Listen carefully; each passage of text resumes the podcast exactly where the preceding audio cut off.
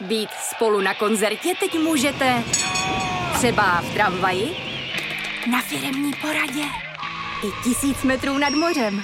Jsme tu, abyste mohli být mezi svými kdekoliv. Tak zůstaňte ve spojení díky datům na naší nejrychlejší mobilní síti v Česku. T-Mobile.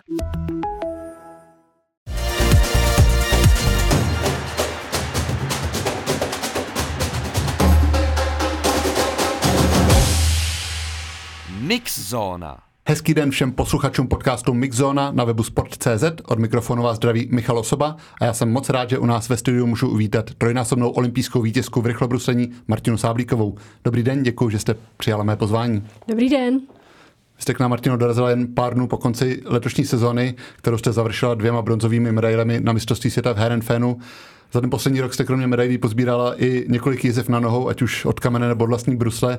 Tak když se za tu, za tu sezonu ohlednete v pár slovech, skončila happy endem, byly tam samozřejmě problémy, tak jaká byla? Dá se to schrnout v jednou, dvou, dvou větách? Tak eh, ze začátku bych asi říkala, že ta sezona byla hrozně těžká, ale tím právě, že se na konci sezony podařilo tu formu dostat tam, kam, eh, kde měla být a vlastně už poslední světový pohár v Tomášově naznačil, že ta forma se vrací zpátky, tak tuhle tu sezonu můžu zhodnotit uh, jako úspěšnou. I když samozřejmě ty zranění mi to většinou zkomplikovaly, ale tak zase na druhou stranu se říká všechno špatně, něco dobrý, jak jsem si třeba odpočinula, nebo jsem si třeba uvědomila pár věcí. Takže nakonec, uh, nakonec, nakonec musím říct, že je naprostá spokojenost. Co jste si třeba uvědomila? Jste říkala, jste si uvědomila pár věcí během těch zranění, tak eh, co vám to dalo?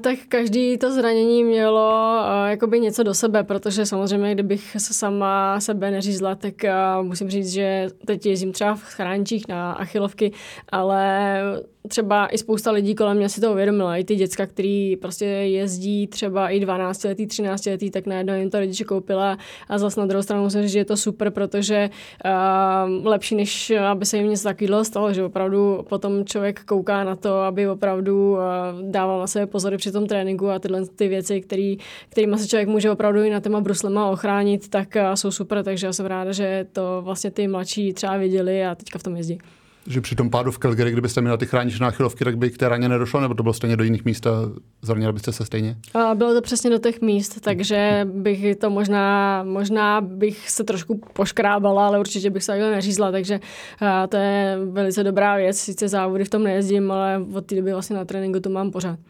Mimochodem, co vám v tu dobu těsně po tom pádu a zranění proběhlo hlavu? Bylo to spíš obavy o sezónu, že už si nezávodíte, nebo spíš to byl ten okamžitý strach, že teče krev a spíš, aby člověk zastavil tu krvácení? Co jste vnímala v ten moment? A, tak já jsem si, neříkám, že když jsem vlastně spadla, tak a, ze začátku jsem z toho jako úplně nevšimla, až potom, a, když jsem narazila do toho manťáku a chtěla jsem se zvednout, tak jsem zjistila, že mi teče krev, takže to byla taková ta, na chvilku to bylo takový vyděšený, protože jsem si říkala, je, tak a, výborně, tak teď mám za, vlastně druhý den jsem měla závodit, že jo, takže jsem věděla, že ten druhý den už se jako určitě nekoná, takže z toho jsem byla strašně smutná, ale nicméně a, potom, co vlastně jsem byla na té první pomoci a zašili mi, tak říkali, že jako během pár dní bych se mohla vrátit vrátit do Brusle, což eh, na druhou stranu bylo dobrý, protože byla tam ta pětka, která se musela odjet, takže já jsem hrozně ráda, jakoby v tom neštěstí jsem měla štěstí. No. Eh, když se vrátím k té sezóně, vy jste vlastně už po té loňské olympijské sezóně říkal, že jste přemýšlel o konci kariéry, tak eh, teď můžete říct, že jste ráda, že jste pokračovala, nebo byly během té sezóny momenty, kdy jste si říkala, že já se do toho znova pouštěla? Uh, tak uh, asi, když je člověk zraněný, tak taky si člověk říká, jestli už toho nebylo dost. Ale potom právě byl, přišel konec té sezóny a začalo se mi zase jezdit dobře. A tak jsem samozřejmě hrozně ráda, že, že jsem se rozhodla ještě pokračovat. Není vám až líto, že ta sezóna už skončila, když jste se v jejím závěru dostala do takové pohody a formy? To právě vždycky, když ta sezona končí a člověk se takhle právě cítí dobře, tak si říká, že by ještě pár závodů klidně odjel, ale bohužel tak to je, ale naštěstí zase na druhou stranu je na tom dobrý to, že ta forma se podařila naplánovat a vyladit prostě na ten vrchol té sezóny a tak by to mělo být jsem se díval do statistika, je to vlastně neuvěřitelných 20 let, kdy objíždíte vrcholné akce a e, světové poháry. Tehdy v roce 2003 jako 15 leté děvče jste byla na mistrovství Evropy, s okolností také v Herenfenu. Vybavíte si ten e, závod, ten moment, e, jak jste to tehdy prožíval jako debit na velké akci?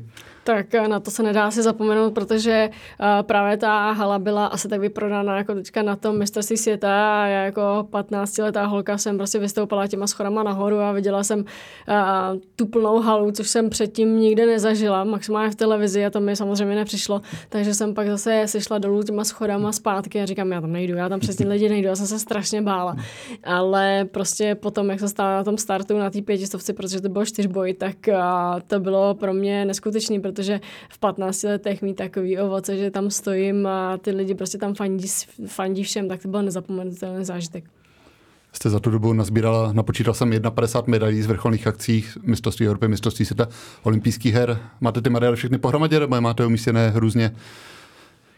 Tak eh, ono těch medailí je opravdu docela dost, takže nemám na jednom místě, to by se mi úplně nevešly, ale mám je různě rozmístěný samozřejmě eh, a nějaký uschovaný podle, podle toho, jak si jich člověk cení a tak kam, jste, nebo kam dáte ty eh, nejčerstvější, jak moc eh, v tom žebříčku, jak si je ceníte, jsou právě ty dva bronzy z Herenfenu?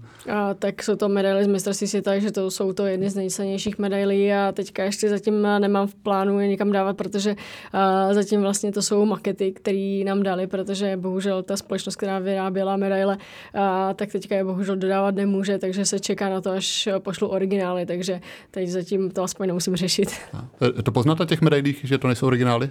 A, jsou trošku jiný než, než normálně. Sice samozřejmě předek, to vyrytí je úplně totožný, ale jinak uh, nejsou tak tlustý a tak těžký a tak dále, ale uh, říkali, že to pošlou, tak jim budeme věřit.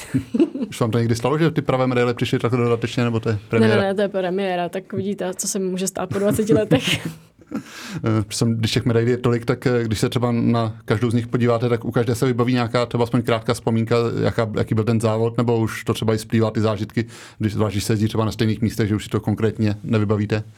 Tak je to 20 let, ale já si myslím, že v nějakých 95% mi určitě ty zážitky tam doskočí, protože když si člověk přečte, kde to bylo, který to byl rok a, a eventuálně, když se ještě podívám, s kým jsem měla, tak mi to podle mě hnedka hrozně rychle docvakne. Takže já si myslím, že ke každý tým medaily budu mít, budu mít prostě nějaký příběh těch 20 let vynikne ještě víc v tom, že vy jste vlastně každý rok závodila, kromě zranění jste nevynechávala žádné velké závody, vrcholné akce, tak uh, nikdy nepřišel žádný pocit stereotypu nebo rutiny, nebo ne, nevím, jestli přímo vyhoření, ale neměl jsem někdy pocit, že je to pořád stejné? Tak asi bych teď kecala, bych řekla, že nějaký moment, kdy jsem si říkala, Ježíš Mara, tak teď už se mi fakt nechce, nepřišel. To asi za těch 20 let nejde, ale většinou pak přišel moment, kdy jsem se dostala do takový nálady, nebo jsem přijela na nějaký, na nějaký závod nebo do nějaký haly, kde mám úžasné vzpomínky. Viděla jsem tam třeba nějaký známý tváře, který buď ještě, už brus, ještě bruslí, nebo už nebruslí. A to jsou prostě takové ty chvíle, které vám dodají takovou tu, takový ten elán a a, právě ty vzpomínky mě i dál motivují, protože když a, přesně teďka, jak jsme byli v Heranu, člověk si vzpomene na ty zážitky, co tam všechny má, prostě, že tam bude před těma lidma, který, který zná, který mu fandí, tak a, a to je prostě bezvadný snažíte se ten stereotyp i třeba občas narušit, protože máte zažitý model přípravy, který funguje před těmi vrcholnými akcemi. Ty haly se samozřejmě také opakují, tak snažíte se aspoň v té přípravě občas udělat něco jinak, aby to nebylo stejné? Většinou je to akorát v létě, protože samozřejmě v zimě člověk má zažitý nějaký trénink a nějaký svůj vlastní plán, který mu funguje, takže to už se moc nemění, ale třeba v létě, když je prostor, takže jedeme buď na kolo někam jinam, nebo třeba i já nevím, na kolečkový, nebo to, že jedeme do nějakých míst, ať už po Česku nebo zahraničí, kde jsme ještě nebyli, aby jsme aspoň ty místa takhle to obměnili, tak a to jo, ale říkám, v té zimě už to potom moc nejde. No tím samozřejmě nechtěným vyrušením z toho stereotypu jsou občas ty zdravotní potíže, ať už to byly v minulosti záda nebo třísa. Teď tady ty tržné rány, vy jste se vždycky dokázala vrátit ve skvělé formě, kolikrát je třeba dřív, než předpovídali doktoři. Mm, myslíte, že třeba máte i díky té rychlobruslařské dřině třeba trochu posunutý práh bolesti, že to třeba nevnímáte, jako by vnímal v úzovkách obyčejný smrtelných ty rány a zranění? To nevím, to bych musela vyzkoušet. Říkají doktoři třeba občas, že jim to přijde, že to snášíte líp než ostatní? No, ty mi akorát říkají, že, že jsem blázen, že už prostě, když se mi něco stane, tak už bych nejradši druhý, třetí den chtěla jezdit na bruslích nebo na kole nebo závodě, takže mě kolikrát musí jako opravdu hodně brzdit, třeba jak jsem měla tu a, tržnou ránu na tom koleni, a, tak já, já jsem samozřejmě hned, protože jsme měli odjet na soustředění do Livěně, kam mě teda nakonec pustili, ale první dva, tři dny jsem mohla jenom chodit, kolo jsem měla zakázaný, pak ještě, když už jsem teda začala jezdit na kole, jak jsem musela posílat samozřejmě a, fotky a tak dále, jak se to to hojí nebo nehojí, takže podle toho mi buď zakázali zase na další den jet na kolo nebo povolili, takže to byla taková improvizace a právě uh, tohle to asi je na mě takový zvláštní, no, že, ale naštěstí mám kolem sebe ty lidi, kteří mě dokážou včas zabrzdit a nebo mi včas říct, dobrý, teď už to v pohodě a můžeš naplno, protože to jsou takové ty informace, se kterými člověk uh, musí pracovat a já jsem za ně hrozně ráda, protože kolikrát si myslím, že by to bylo na škodu. Vy v tom jste pořád stejná, měla jste to v 15 jako teď, že pořád se chcete rychle vracet, není tam, že třeba s věkem by přišla větší uvážlivost nebo větší respekt k tomu zdraví? A, tak a respekt tomu zdraví samozřejmě je, ale takový ten elán a to, když se právě něco stane, nebo když člověk nemůže trénovat, nebo aspoň tak to mám já, a, tak najednou mu dojde, jak moc ten sport a všechno kolem je pro něj důležitý. Takže a, když pak nemůžu trénovat a ještě samozřejmě to, třeba ta tržná rána na tom koleně se mi stala vlastně před a, ve Francii, kde kam jsem bohužel nakonec nemohla odjet, protože a, opravdu to koleno nebylo ještě v takovém stavu, že bych mohla mohla odjet 4000 nastoupaných metrů. Ale říkám, jsou to ty chvíle, kdy si právě člověk uvědomí, jak moc by mu ten sport třeba chyběl, kdyby nemohl sportovat. A to nemyslím jako úplně na té vrcholné úrovni, ale jako normálně, že to jsou prostě věci, které vám dojdou, když právě se stanou takovéhle věci. Takže i když se tyhle ty věci stávají, jsou nepříjemné, tak na druhou stranu jsou strašně potřebné.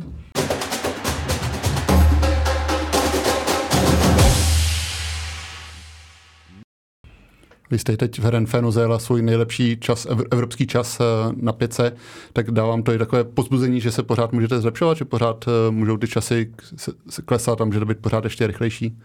Já taky, já jsem hlavně ráda kvůli tomu, že vlastně ten sport a všechno kolem něj se posouvá a já vlastně i po těch x letech, co jsem v tom světém poháru, tak se dokážu posouvat s tím. Samozřejmě a to, co předvedla Irene Schouten, tak s tím se úplně jako srovnávat nemůžu, to je úplně na jiném levelu, ale právě s těma ostatníma a prostě můžu bojovat, můžu s nima závodit a to je pro mě strašně důležitý, protože kdybych třeba na tomhle ledě, kdy ostatní jedou, já nevím, 6,48, 6,49, 6,50 a já bych jela za 7 minut, tak to už by tak dobrý nebylo. No. Takže já jsem hrozně ráda, že prostě i sama sobě jsem si právě dokázala, že to s nima nějakým způsobem ještě jde.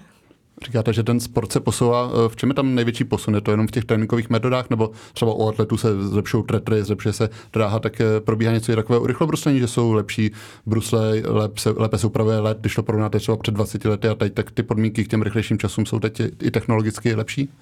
Eh, co se týká toho ledu, tak samozřejmě, co se hlavně když si vezmu, že jsme teďka byli v Holandsku, tak tam tenhle dokážou udělat fakt jako hodně rychlej. A myslím si, že oproti tréninku se to vůbec nedává srovnat, když pak prostě přijde nějaký takovýhle velký závod, protože to, co s tím ledem tam udělali teď, to je taky určitě jedna věc, která přispěla k tím dobrým časům. A co se týče těch eh, bruslí, tak eh, já musím říct, že mám prakticky srovnatelný materiál se všema těma bruslařkama, takže jestli se to posouvá OK, ale posouvá se to u všech. A třeba ty brusle, co jste měla před těma 20 lety, tak hodně se liší od těch současných? No, to hodně, no. ono samozřejmě, eh, ty nože se nějakým způsobem vyvíjí, ta tvrdost je jiná, samozřejmě se řeší různý nahnutí bruslí a rádius na bruslích a hlavně řekla bych, v čem je největší posun, tak eh, je to prostě ta bota, ta bota, která eh, je dělaná na míru, člověk si může říct, kde chce mít, kolik karbonu a tak dále a to je hrozně důležitý, protože podle toho, jestli se věnujete dlouhý dráze, jako myslím 3-5 kilometrů, nebo jestli jezdíte sprinty, tak podle toho prostě si ty brusly upravují. Jak se třeba za ty roky, co se věnujete rychlobruslení, změnil váš přístup k závodům? Protože vím, že i teď občas říkáte před závodem, že jste byla nervózní, jste si třeba tolik eh, nevěřila, tak eh, člověk by možná čekal, že s vašimi úspěchy a zkušenostmi, že už ta sebedůvěra je větší, tak eh, je to pořád stejné, ta nervozita, ta, řekněme, sebedůvěra, jako bývala dřív? Tak sebedůvěra tam je, i když samozřejmě, když pak přijde zranění, tak člověk přemýšlí nad tím, jestli opravdu to, co natrénoval, mu bude stačit na to, aby s těma holkama prostě dokázal jet. A na druhou stranu, když pak jde na start, tak potom, co má za sebou, tak je to obrovská zodpovědnost, protože člověk nechce zklamat, nechce zklamat sebe, nechce zklamat ať už diváky u televize nebo právě v té hale. Takže člověk je pořád hrozně nervózní, protože by chtěl je dobře, chtěl by ukázat sobě a ostatním, že ještě prostě na to má a říkám, je to, v tomhle je to strašně těžký. Takže nikdy si neřeknete, že teď já už jsem to dokázala tolik, nemusím nikomu nic dokazovat, tak když to nevíde, tak se nic nestane. A, tak to si samozřejmě říkám hodně často takovýhle věci, ale právě je to o tom, že uh, ta hlava to kolikrát bere jinak. Právě, že nechce odejít a chce zůstat mezi těma holkama a, a samozřejmě je to sport, stát se to může a stane se to, že prostě už to tělo třeba na to nebude mít a tak dále, že přijdou um, nový, rychlejší holky, které budou jezdit úplně jinak. A tak to musí být, protože říkám, ten sport a všechno kolem se vyvíjí, ale prostě um, říkám, ta zodpovědnost a ta chuť potom být tam mezi tou špičkou a pořád se drž, do, držet třeba do pětky, do desítky je tak velká, že um, asi pro mě by to bylo asi ještě pořád zklamání. Vy jste v 35 letech už mezi těmi zkušenějšími rychlobruslařkami, ale pořád té nejzkušenější máte ještě dost daleko, protože Klaudy Pechsteinové je 51 let a pořád jezdí ty elitní závody. Je to vaše dlouholetá soupeřka i kamarádka. Na druhou stranu z těch předních pozic už se přesunula do těch zadních, což je samozřejmě logické v tom jejím věku, ale není to občas už takový smutný pohled, když dojíždí vzadu s poměrně velkou ztrátou. Jak to vnímáte? Tak pro mě osobně je neuvěřitelný jako najezdí. Je samozřejmě, že člověk byl zvyklý na to, že jezdí na placku nebo tak nějak teďka samozřejmě postupem času se lehce zpomalila, ale zase na druhou stranu to, že tam pořád dokáže být a když si vezmeme, že třeba kvalifikace na 5 km je strašně těžká, že se musíte vejít do první dvanáctky na světě, abyste tam stál a ona tam zase byla. Sice skončila, myslím, desátá nebo jedenáctá, ale prostě do té elitní dvanáctky se probojovala dělala. A co se třeba eh, týče Mastartu, tak eh, tam že jo, se jezdí eh, rozjížďky a musí se člověk kvalifikovat do 24. A ona prostě několikrát vlastně v té sezóně byla ve finále v té letní 16. a prostě pořád tam je. A když se podíváme na spoustu třeba i mladších rychlobruslařek, který by měli jezdit daleko rychlejc a vidíte, jak ona si je tam vodí při tom masáku, tak prostě to je pro mě je to na jednu stranu strašně úsměvný. Já jsem hrozně ráda, že tam je, protože já ji strašně fandím a samozřejmě a já bych jí přála, aby tam ještě byla, aby tam vydržela co nejdíl, protože je to můj vzor, je to můj, je to můj kamarád a prakticky celou svoji kariéru vlastně jezdíme bok po boku, takže a prostě v momentě, kdy tahle ta osobnost pro mě skončí, tak a pro mě to bude hrozně těžký tam nevídat. Vy máte rychlobruslení samozřejmě také ráda, baví vás, ale bavilo by vás jezdit třeba na těch pozicích, eh, řekněme, na konci první desítky nebo mimo ní, jako to má teď právě Klaudia Peštajnová, nebo máte v sobě tu ctižádost, že vás to baví, ale musí být trošku vepředu, musí to mít smysl ten boj o přední příčky? A, tak asi to je hrozně těžká otázka, protože v té pozici zatím ještě nejsem a třeba když v ní budu, tak bych odpověděla asi jinak než teď, ale a samozřejmě pro mě teďka je hrozně důležitý, že s těma holkama dokážu bojovat, že jsem v oboje o ty přední příčky ještě nevypadla, ale říkám, otázka je, kdyby mi bylo tolik, kolik je, kolik, kolik je vlastně pechy, tak jestli bych to už nevnímala jinak. No. Navíc ona vlastně na těch dlouhých tratích, a řekněme si to upřímně, je pořád z Německa nejlepší, takže ukazuje, že prostě v 51 letech jim má pořád ještě co ukázat a co je učit. No. Já malinko odbočím od rychlobruslení. Teď probíhal v Novém městě na Moravě světový pár v biatlonu před skvělou diváckou kulisou. My jsme se tam bavili třeba s Jessicou Jislovou, která říkala, jak je mocí potěšilo, když vlastně v době, kdy byla zraněná, vy jste ji pozbuzovala, ona naopak vám fandila. Tak eh, jak vy máte vztah k biatlonu, protože vy z Nového města na Moravě pocházíte v té době, ten boom ještě nebyl takový, ale vím, že třeba i na olympiáde jste říkala, že jste ráda sledovala Oleho i na Běndalena, tak ráda si pustíte biatlonové přenosy, když je možnost? A, tak a já to sleduju prakticky pořád, mně to připadá strašně divácky zajímavý a mám všeobecně samozřejmě, ať už biatlon nebo jakýkoliv sport ráda tím, jak se člověk právě projde různýma situacemi, zraněníma, těžkýma chvílema, tak a prostě ví, že pak ten člověk kolikrát se vrátí silnější a mm, přemýšlí nad spoustama věc, spousta věcí úplně jinak. A, tak a právě když se někdo, něco stane takhle u nás, našemu sportovci, tak a já jsem hrozně ráda, a, když já vím, že to třeba úplně není takový, ale jakože jim člověk dá nějakou eh, zpětnou vazbu a to sportovce podpoří, protože já třeba sama vím, eh, jak mě podpoří, když eh, prostě třeba nemůžu závodit a někdo mi třeba takhle napíše. Třeba poslední dobu, jak jsem se vlastně řízla v tom, v tom Calgary, tak jsem dostala sms od Jirky Prskavce. A pro mě prostě takováhle zpráva to, a co to, to, co mi tam napsal, byla hrozně pozbuzující a strašně mě to motivovalo v tom, že to prostě nemůžu zdát. A vím, že tak, nebo pokud já to takhle cítí i ten sportovec na druhé straně, když já můžu napsat, hele, nevzdávej se, bojuj, pojď do toho, prostě odpočneš si a zase se vrátíš, tak to je to nejmenší, co pro ty, pro ty sportovce můžou udělat. A samozřejmě jsme z České republiky a všichni si fandíme a já jsem hrozně ráda za to, jestli, jestli jí to aspoň trochu pomohlo. No právě Nové město je možná taková biatlonová analogie Herenfénu a té atmosféry, kterou jste popisovala. Mimochodem jste říkala v těch 15, když jste vyšla ty schody a viděla tu halu, tak už jste tam absolvovala spoustu závodů, ale i teď, když vyjdete, tak pořád to s vámi něco dělá, pořád to na vás dýchne ta kulisa tam v hale ty Alf.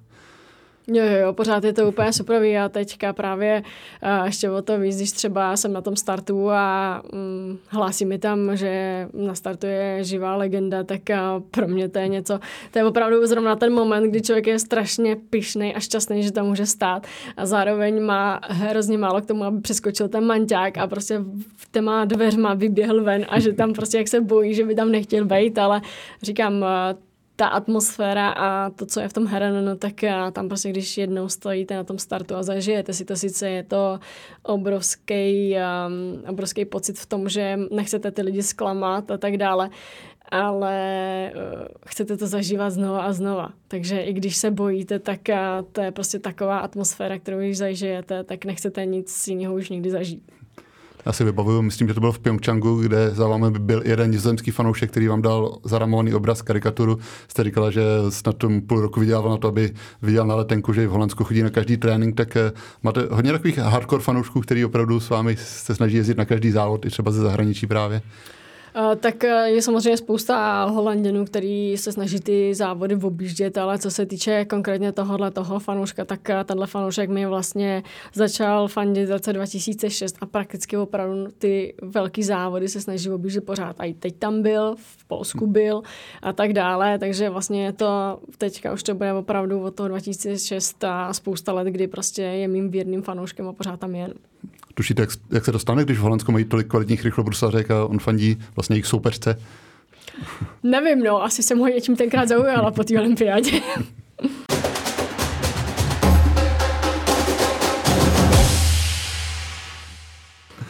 Eh, vy jste letos absolvovala sezonu bez eh, Spartačky Nikoli Dráholové, která byla zraněná. Ona s vámi tedy jezdila na řadu závodů, ale přece jenom nechyběl vám někdo, s kým jste mohla trávit to období přímo před závody?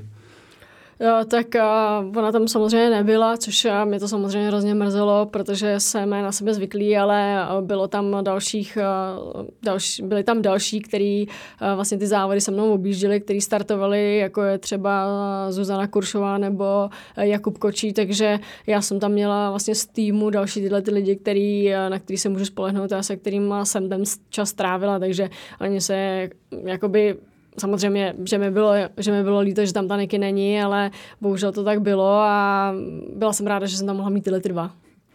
Jak vlastně teď vidíte budoucnost českého rychlobruslení, protože když bylo to období kolem Soči a Vancouveru, taky váš trenér Petr Novák říkal, že přihlásilo se spousta dětí na rychlobruslení, teď by měly být ve věku, kdy už by byly v dospělém věku, tak eh, je tam stále spousta dětí, nebo právě už dorůstajících dospělí. Připomenu, že vlastně Radek Steklý se stal letos juniorským mistrem světa, byť on trénuje v jiné skupině, ale jsou tam za ním a právě za těmi závodníky, co jste zmínila teď, že jezdí B divizi světových pohárů, další, kteří by mohli časem dorůst a doplnit reprezentační tým.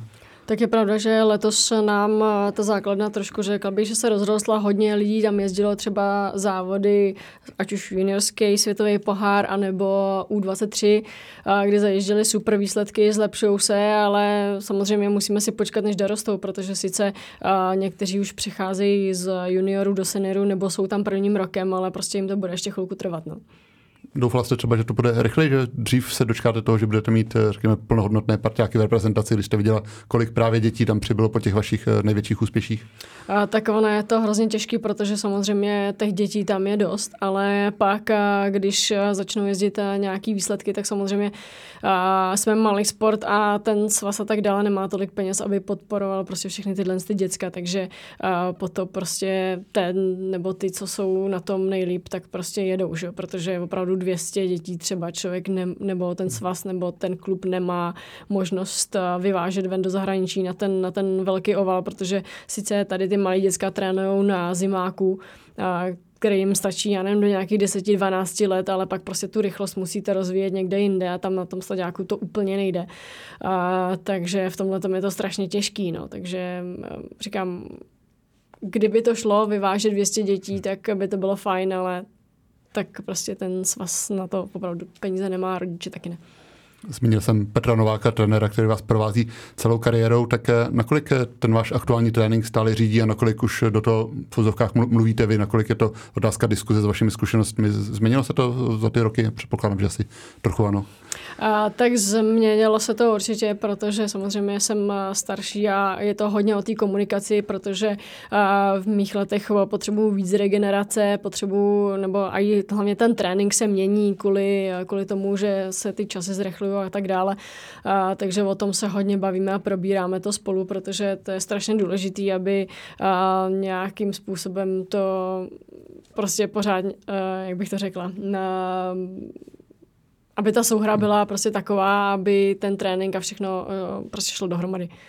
Si pamatuju, že když jste říkala, že nepotřebujete rozumět do detailu tomu, proč to děláte, ale že je důležité, že to funguje, tak eh, teď už třeba se víc snažíte pochopit ten systém tréninku, víc do toho proniknout, abyste měl do toho větší vhled. Asi se úplně nesnažím do toho nějakým způsobem proniknout, i když možná spousta věcí si myslím, že jsem pochopila za ty roky, ale pro mě je prostě důležité to, aby to fungovalo a pokud to funguje i teď, že jezdím prostě tak, jak jezdím, tak úplně nemá cenu se do toho moc šťourat přece jenom Petr Novák už je v duchorovém věku, tak eh, umíte si představit, že byste předávala to jeho trenérské know-how dál a třeba když právě máte vedle sebe ty mladší závodnice, tak snažíte už se jim trochu, řekněme, trenérsky nebo spíš na základě svých zkušeností radit a pomáhat? A, tak samozřejmě pokud za mnou přijdou, že jestli tohle nebo tohle je tak a tak a že jim něco nejde, tak samozřejmě, když se na ně podívám nebo něco, tak se jim snažím a to, co vlastně vím z té své zkušenosti předat, a nicméně samozřejmě a důležité je, aby do toho zasáhl ten Petr a řekl, jestli je to vůbec tak, jak si myslím, takže je to taková komunikace mezi, mezi náma všema.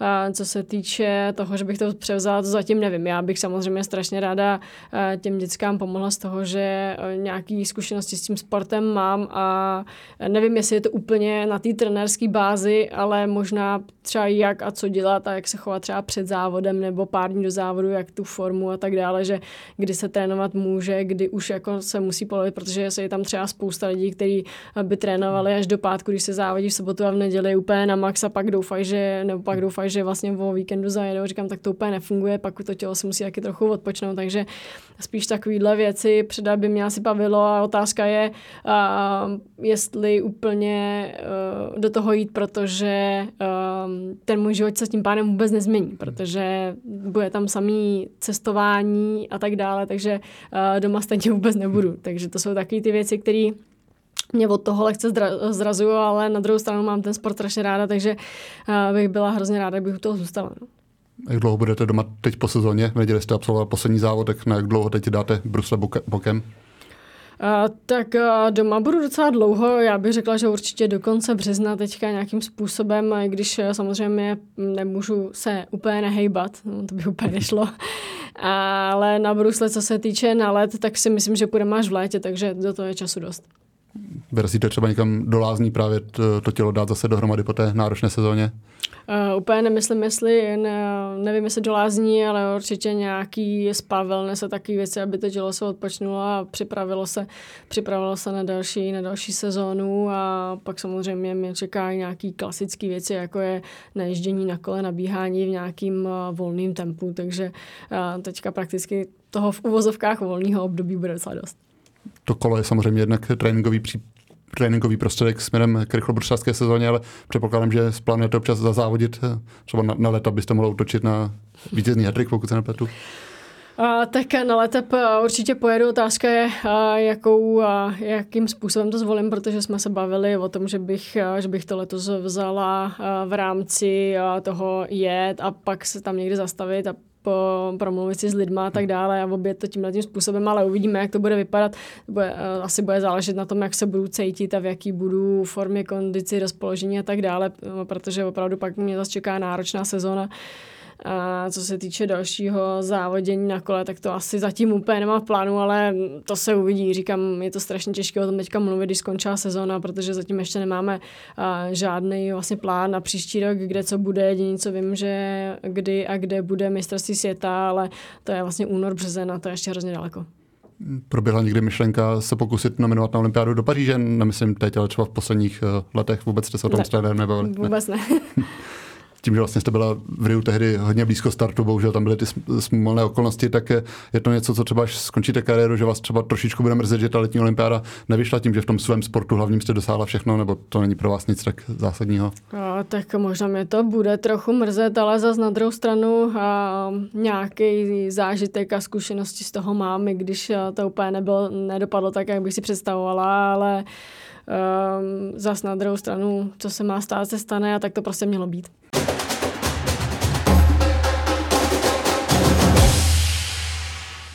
Mimochodem četl jsem, že i v Herenfenu se mluvilo o tom, že by mohla být zavedena častěji ženská desítka na rychlobruslení a že vy byste byla pro. Tak přece když ta pětka je tolik bolavá, tak eh, dvojnásobná trať opravdu vás to láká? Tak my jsme se o tom bavili právě po olympiádě, tam někdo řekl nějakou zmínku o tom, že by chtěli, aby na nějaký závody, nemyslím si, že by to bylo úplně ve světovém poháru, ale že by někam dali ženskou desítku, protože by je to samotný zajímalo, jak by to vypadalo a tak dále. A samozřejmě holky, které jezdí pětku, tak se k tomu staví kladně, tak uvidíme, jak to dopadne. A, a jako ta samozřejmě ta desítka bolí, je to 25 kol, není to nic jednoduchého, ale zase na druhou stranu se to nerozježí takým tempem jako trojka a pětka, takže uh, o to to je jiný. No. Tam prostě to tempo zase nastavuje úplně někam jinam a jezdí se to tak, že ta druhá půlka by měla být rychlejší než ta první. No. Platí v rychlobruslení, že s věkem roste vytrvalost, že člověk uh, líp snáší ty další distance? O, nevím, asi, asi jo, já to nějak asi to moc neřeším, ale hmm. každopádně tím, že mi to asi pořád je, jak je to možný. Že si vybavuju, nebo jsem si našel výrok z olympiády z Vancouveru vaší tehdejší soupeřky Kiary Hughesové, která řekla, ona má v sobě takový motor, že kdyby se rozhodla běžet maraton a vyhrála by, vůbec by mě to nepřekvapilo. Lákal vás maraton běžecký? A tak úplně nevím.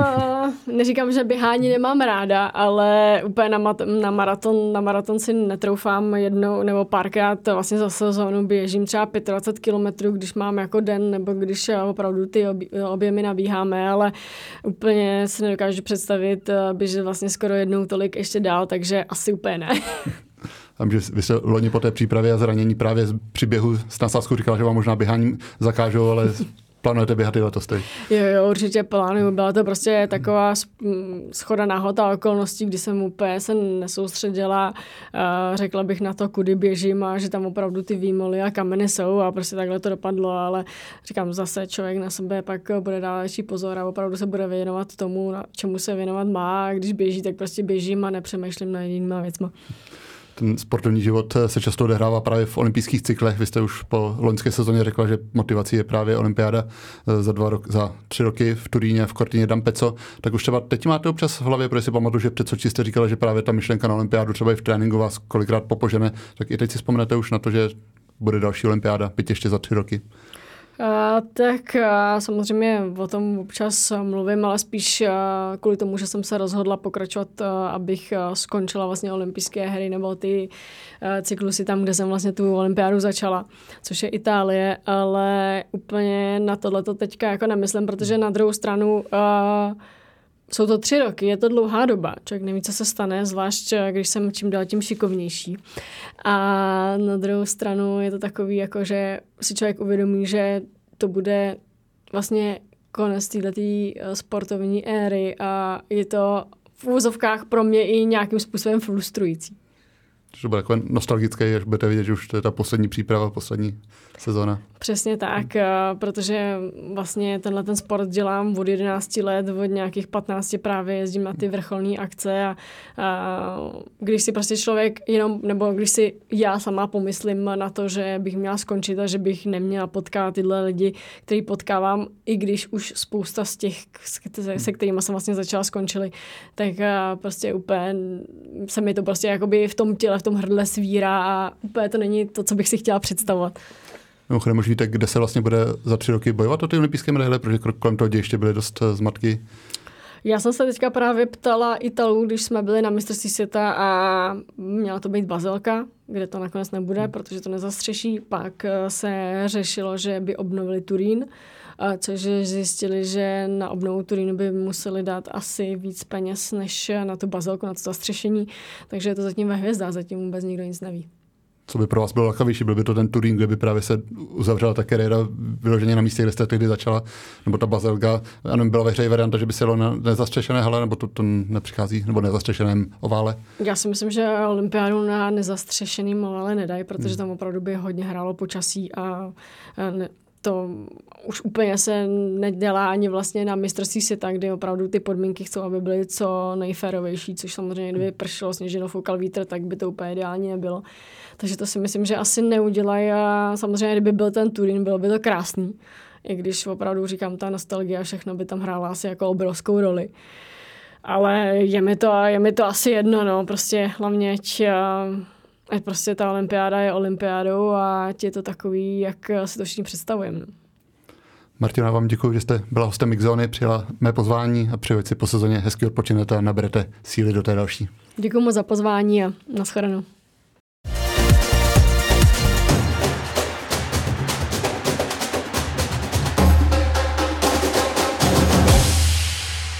Mix Zona.